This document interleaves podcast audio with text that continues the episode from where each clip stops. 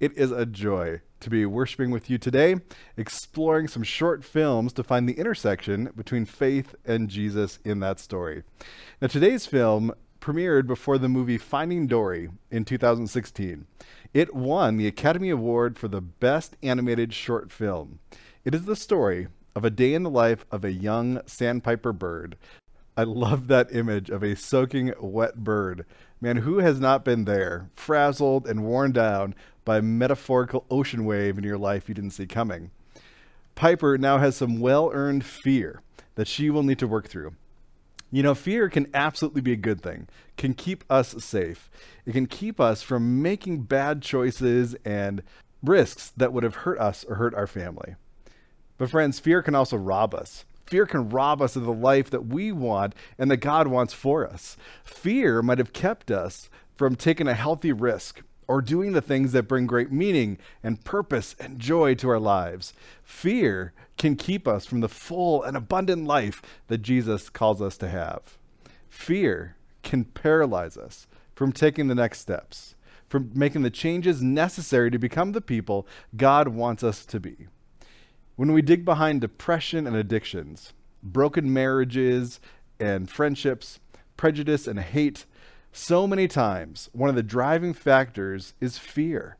Fear is a universal human experience and it, it, can require professional help as it can lead us to panic attacks and anxiety disorders. Even when fear is well placed, like when we receive a life threatening diagnosis or sensing the impending death of a loved one, we can be absolutely overwhelmed by this powerful emotion. Friends, we don't need to be controlled by fear. We cannot get rid of fear for good reason, but we do not need to be controlled by it. We can learn to address our fears, learn from them, use them, and press through them. We can learn to live lives of courage and hope instead of fear. One of the most repeated instructions in the Bible is do not be afraid. I imagine that's what Piper's mom is telling her right at the end of this clip. Piper, do not be afraid. In 140 times at least, this shows up at one time, one form or another in our Bibles. So many times, the words do not be afraid are followed up by this I am with you. Do not be afraid. I am with you. We have no reason to be afraid because God is with us wherever we go, no matter what we do.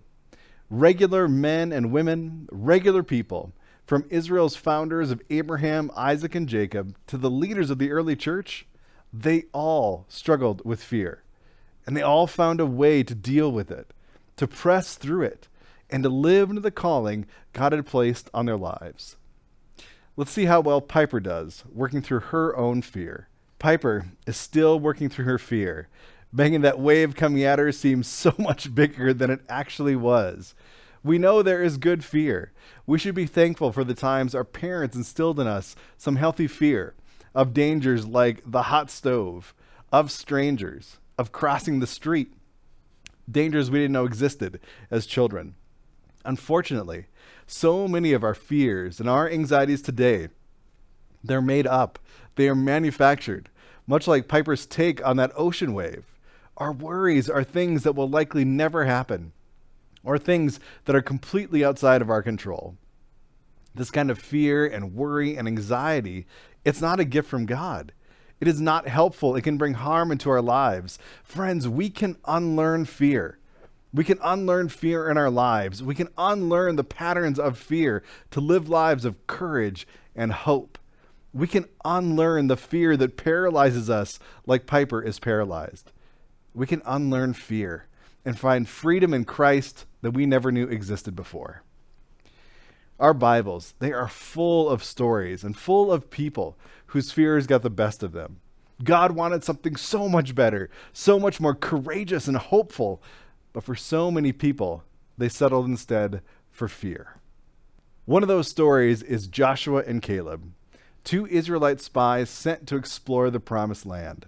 God freed the Israelites as slaves, slaves in Egypt with the very reluctant help of Moses two years before. In an incredibly dramatic fashion, with parting a sea and plagues, God broke them out of hundred years of slavery. the most advanced army and powerful army of the day, was brought down by this group of beaten down slaves with God's miraculous help. Now, once they are free, Moses casts this incredible vision for a land flowing with milk and honey, the perfect place for people who make their living as farmers and shepherds. Two years later, they arrive just a mile south of the promised land, this land flowing with milk and honey, excellent for these people to build their lives. For generation, these leaders, these people, have been raised on fear. For generations, there were fearful patterns that were built into their lives that were just, they were just now beginning to unlearn. Would these Israelites be willing to take the next steps of courage and hope that God wants them to take? Moses sends a couple of, of spies into the land to see what this promised land looks like, and we're going to pick up their story at Numbers chapter 13. Moses tells these 12 spies to go north through the Negev into the hill country, see what this land is like, and whether the or not the people living there are they strong or weak, few or many. See what kind of land they live in, is it good or bad? Do their towns have walls or are they unprotected like open camps? Is the soil fertile or poor? Are there many trees? Do your best to bring back samples of the crops that you see. It happened to be the season for harvesting the first ripe grapes. Now the spies go and they come back with incredible news. This land is better than they could ever imagine or dreamt it could be. After exploring the land for 40 days, the men returned to Moses, Aaron, and the whole community of Israel. They reported to the community what they had seen and showed them the very fruit they had taken from their land. This is the report to Moses from chapter 13. We entered the land you sent us to explore. It is indeed a bountiful country, a land flowing with milk and honey. Here's the kind of fruit that it produces. But but the people living there are powerful. Their towns are large and fortified. We even saw giants there, the descendants of Anak. The Amalekites live in the Negev, and the Hittites, the Jebusites, the Amorites live in the hill country. The Canaanites live along the coast of the Mediterranean Sea and along the Jordan Valley. Yes, the land is better than anything we could have ever imagined, but there are giants there. They are they are powerful. They can defend themselves. We can't do this. We can't take this land. Spoken like people who have long ingrained patterns, habits to give into their fear. They've learned this pattern of fear for generations. This is not going to be easy to give up fear for courage and hope instead. Did they forget the events of the last two years, beating the most powerful and advanced army in the world because God was with them? That was an incredible act to create new patterns, new habits, new ways of living for them that things wouldn't always be the same. Things could change for the better with God walking with them and beside them. Do we believe that today?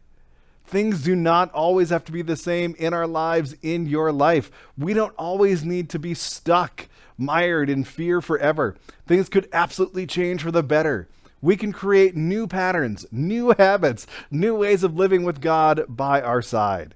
We can live out of courage and not fear. And it happens. It appears at least one of these other people caught on to this message of courage and hope instead of fear. And we read it as the story continues in Numbers 13. But Caleb tried to quiet the people as they stood before Moses. Let's go at once and take the land, he said. We can certainly conquer it. But the other men who had explored the land with him disagreed. We can't go up against them. They are stronger than we are. So they spread this bad report about the land among the Israelites. The land we traveled through and explored will devour anyone who goes to live there. All the people we saw were huge. We even saw giants there, the descendants of Anak. Next to them, we felt like grasshoppers. and that's what they thought too. There is this minority report, one of hope and courage. Caleb learned the lesson from leaving Egypt. With God on our side and with us, there is nothing we cannot do. There is nothing we cannot do. There's absolutely no reason to fear because God is here. The same people who saw God uh, crush the most powerful nation on the planet started arguing about returning to Egypt in a life of slavery because it was better than, than we're doing now. It's better to die as a slave in Egypt than alone in the wilderness, they said. Friends, we all know, we've all seen giant, insurmountable obstacles that make us feel like giving up even before we've gotten started. There's a push and a pull of courage and fear, of hope and of dread. Unfortunately, in the end, Caleb's story, it doesn't win out. And the people, the people wait 38 years and one mile from the promised land after walking through the Red Sea, following God eh, as a pillar of fire, after surviving the ups and downs of traveling in the desert, they ended up one mile and 38 years from all that had been promised generations before. Ever been there? So close and yet so far away, held back by the fear that you just couldn't do it. They couldn't take that step. One mile and 38 years away. They wait 38 years for the last of the stubborn and resistant generation to die off before the new generation takes the promised land under the leadership of the other spy who said they could do it. The other spy that said with Caleb, yes, we can accomplish it. It was Joshua. You know, that's one way to unlearn patterns and to learn new ones is having the generation resistant to change die off and let the new generation, filled with courage and hope, take over. Adam Hamilton, a pastor and an author, notes that this story is such an accurate picture of how fear takes hold in us. We start with a vision, we start with a preferred picture of the future, the promised land for our lives. It is something we long desperately to do, and we feel called to do it. We feel God has placed us on earth to do this. But then we do a risk assessment. Then we start seeing all of the obstacles, all of the dangers involved. Terror takes hold. We see giants. We freeze in our tracks. We say to ourselves, I could never do that. I don't have what it takes. What if I fail? Other people are far more gifted at that than I am. It's just too hard. When we are stuck uh, with our feet planted in fear, every single obstacle looks to us like a giant. One of the first ways we deal with our fears to start to live out of courage and hope instead is to truly and completely face our fears. It is to look them square in the eyes and see what they are.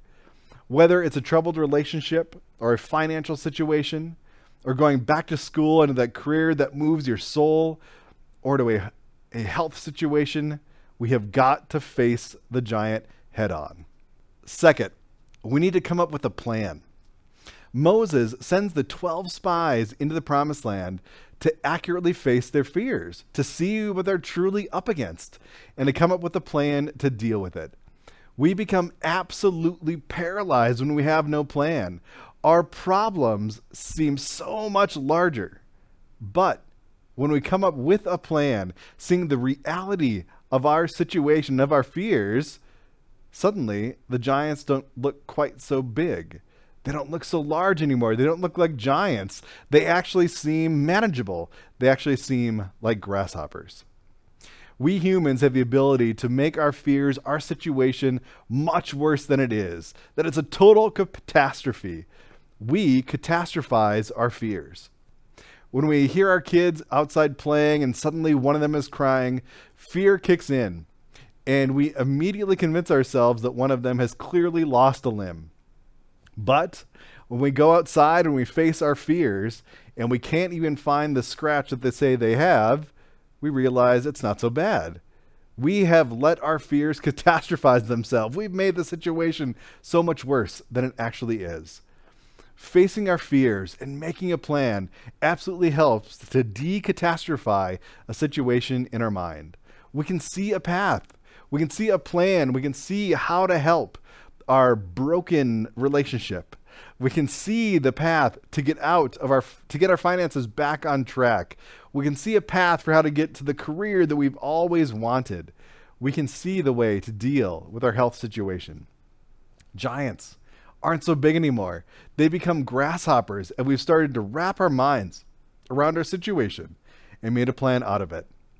Now, our plan may absolutely include involving others, involving friends and professionals to help us find a way out of our fears and forward.